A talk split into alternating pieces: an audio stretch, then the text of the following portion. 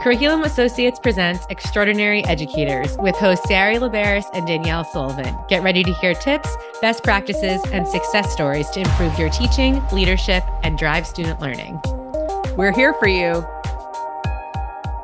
Hello, everyone. Welcome to the Extraordinary Educator Podcast. My name is Danielle. And I'm Sari. And this week, we are so excited to have our first interview with a teacher from the class of 2023 Extraordinary Educators, Dr. Janie Brown. Oh my goodness. Well, I cannot wait to interview more of the class of 2023 because this first interview, it is kicking it off with an amazing start. This is a master class in she's a middle school math teacher who really talks about data driven instruction, really talks about standards based instruction, and is digging into how to leverage different elements of technology in engaging middle schoolers, especially in those that are struggling to have all of the skills filled in to be uh, ready for grade level instruction. It's she's it's really exciting. So stay yes, yes. keep, keep on without, listening. Without making your life harder. And she makes it she just it, it's just part of her now and so we're really excited for you to hear all of her best practices so without further ado here is our conversation with dr janie brown with us today, we are so excited to have Dr. Janie Brown here, one of our extraordinary educators in the class of 2023. So, welcome to the podcast. If you don't mind just introducing us to um, to you and to what you teach and how long you've been teaching, we'll start there for our listeners. Hi, I am Dr. Janie Brown, and I currently teach in the Laurel School District. I teach at Laurel Middle School, where we are all aboard education. Um, I've been teaching for roughly 15 years, give or take a couple of months. Um, and I do teach math. I've always taught math.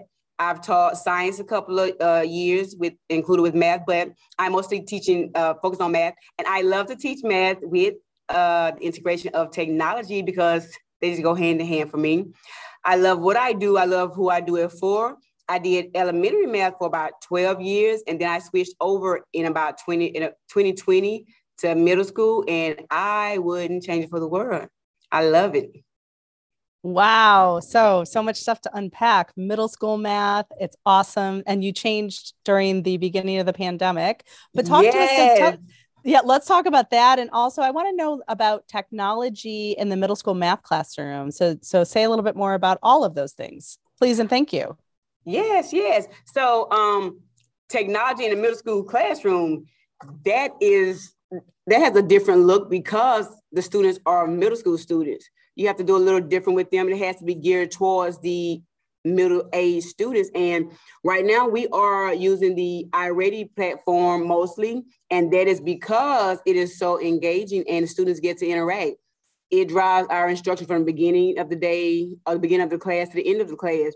We use the interactive piece, we use the um, textbooks, but the part that I love the most is the interactive, the um, interactive piece to introduce the lesson. And then our students get to use the iReady Math on their own to do their My Path and do teacher created paths. And that itself is a gold mine because it's um, created according to the students' path. What they can and cannot do is differentiated according to their their learning path, what they can do. And I love it.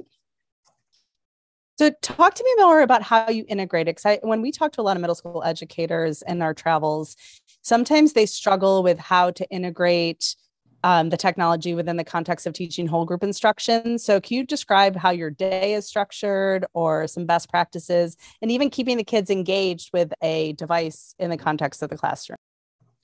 Okay, so how I integrate tech into the class daily is I begin with the uh, iReady has a piece where you it's um what's called interactive it's an interactive engagement piece. It's where you interactive tutorials. Yes, the interactive tutorials. Yes. You introduce every lesson with it.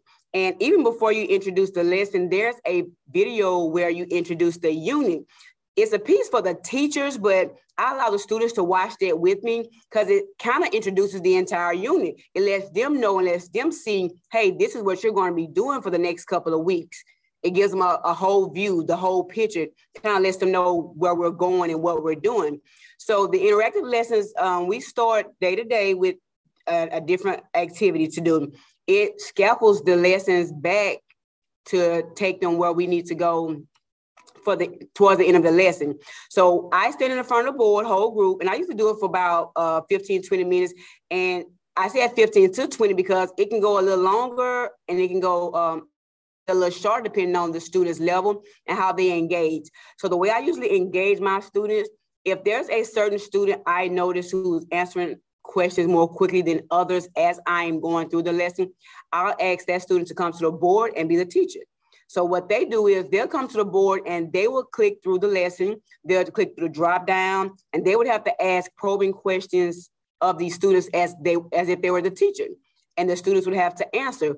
And they can't just give the students answer. They would have to do as as if they were me. They would say, okay, raise your hand if you think it's A, raise your hand if you think it's B, raise your hand if you think it's C or D. And if the majority says A, then the student would click A. If even if it's the wrong answer, then he would still have, he or she would still have to click A because they need to see, oh, that was wrong. So now we have to rethink what did we do wrong or why was it wrong? And then you can kind of hear the students debating back and forth with, oh, I knew it was wrong. I knew that was the wrong answer. I knew it was B instead of A. So it kind of gets them to talk to each other as well as kind of listen to their peers and kind of hear each other's way of thinking. We do that for the first 15 to 20 minutes of class. Once we finish that, then we get into the book. Now, even though it's um, it's what I use to introduce the um, lesson with, I can also assign that exact same video tutorial in their Canvas lessons. So I can go to Canvas and drop the link and they can pull it up and they can go through it as I do. And I've also noticed that in the um, learning paths on iReady, they get to go through the same lesson. So the, the lesson is being reinforced constantly. So the, I mean, with as far as technology is concerned, that piece right there is like awesome. So once we've done that part, we then break down into center activities. So our center activities, which some people call them as call them small groups, we do the same thing, but we're doing more intentional things. We may have broken down the activities according to their prerequisites, the prerequisites for the lesson as a whole, and sometimes it may be broken down according to the prerequisites as they um, as we've gotten back their test results from their diagnostic. So I may have a group of kids doing geometry work. I may have a group of kids doing um, algebraic thinking work. I may have a group of kids that are in the teacher, the teacher-led center. And then I have a group of kids who are on technology, which is iReady at this point. And while they're on the iReady lesson, they go through the MyPath. The MyPath is again set according to how they scored on the diagnostic. Either they were bumped down because they may have didn't they may have not have scored as high on the skill during the diagnostic, or they were moved up or redirected on their path according to if they scored higher on um, during the diagnostic on a specific domain. So that portion is uh, directly set according to um, according to their diagnostic and iReady. But in my teacher led group, that's more um, that's geared towards their their learning. What I've noticed in class that they they may be struggling on, if it's skill based or if it's um, just a little hit and miss, it may be something small that they may be missing. They may just need that one or two minutes with Dr. Brown so I can kind of guide them and, help them see, ah, oh, this is what I did wrong. And it may be um, also the lesson of the day. So if I'm going over expressions for the day, once they get in my center, we tidy up whatever misconceptions may have been made or may, be, may they may have during the lesson. So once we clear that up, then I let them move on and we rotate to the next center. But if they still kind of seem as if they don't understand, my center doesn't rotate. The other centers may rotate, but I won't let them move until I know that they have it. If one or two students in my center don't have it, I let the other students rotate. But those two kids, they'll stay with me and they'll just get it again with the next group. That is amazing. You just listed like uh, probably close to like a hundred best practices for using data to drive instruction, using tech appropriately in the classroom, and then really getting your students to, you know, own their learning and feel um, engaged and like kind of give them choice and um, yeah again like i said just just take ownership of it whether that's clicking through the video again by themselves or understanding that they're in a group because they have a specific um, need and then not not um, you know putting them onto the next um, activity until they show mastery. It's it's truly amazing. So thank you for sharing all of that. I'm sure that will be incredibly helpful to everyone listening. I'm curious um welcome. if if i'm like a, a first year teacher or a teacher who thinks that i don't use data right now as much as i should um, in the classroom. You, I, you are obviously at you know the the expert level here. It's part of part of what you live and breathe. If I want to do more of it, how would you recommend to folks to kind of just get started if it seems overwhelming? Okay, I would first say look at. I wouldn't even look at the the standards masteries. I would look at the bigger picture. I would go to the beginning of the year diagnostic, the BOY. And the reason why is because the BOY tells us a lot about what we're dealing with and who we're dealing with. Oftentimes, we create lessons and we continue to test kids and work with kids, and we get frustrated because we never understand why they're not grasping a concept or why they don't have a skill when the skill seems so easy. Well, the reason why we're getting frustrated is because we don't know where they're coming from. So we need to go back to the beginning. The first test that we usually give a student in the at the beginning of school is the BOY, the beginning of the year, right? So if we can go back to looking at the data from the BOY, then we can work with that. If we go into if and again, I'm stuck with iReady because that's what we use, and that I've used it for years. So I'm going to what I know. So in the um, under the reports in iReady, there's a section where it has Mississippi standards, and that's because we're here in Mississippi. So when you go under the Mississippi standards, it gives you um, each one of our standards broken down.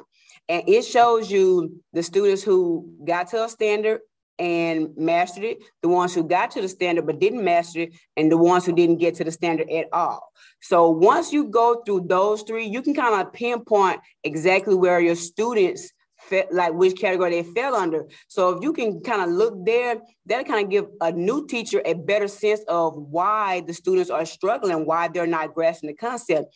So then she can click, she or he can click on those specific standards and then begin to scaffold her her lessons and and her center activities and just go back to the basics. Sometimes we have to go back to those prerequisites, as I said earlier, and and kind of bring the kids back to where they are. Not saying throw away the grade level uh, standards that that they should be working on, but just go to your grade level standards and then look for the prerequisites just so you can bring them up. Uh, and the, when I say bring them up, they can be just in the terminology.